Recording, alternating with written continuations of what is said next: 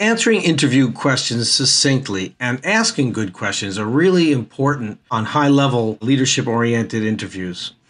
Let's hear a little more about this subject from an old friend, Alan Work, who's an expert executive recruiter.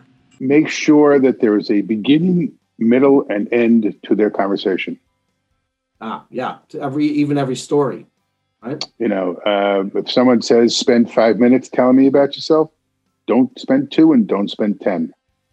Yeah. Uh, but you know, you want to you want to ensure that you've had the chance to not only listen but ask your questions. I also tell candidates the other piece of that puzzle.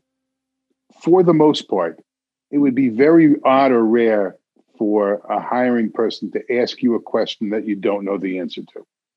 You know, unless it was something out of left field. You know, if you're if you're meeting with someone for a specific opportunity, even if they're way up the food chain, odds are there's going to be whatever questions they ask you are going to be in your sweet spot. The answers to the questions are important, but not as important as the questions you ask. The questions you ask show how you think, why you do what you do, and what are your motivations. You can find the full conversation we had on this subject right here on the Career Transition Experts.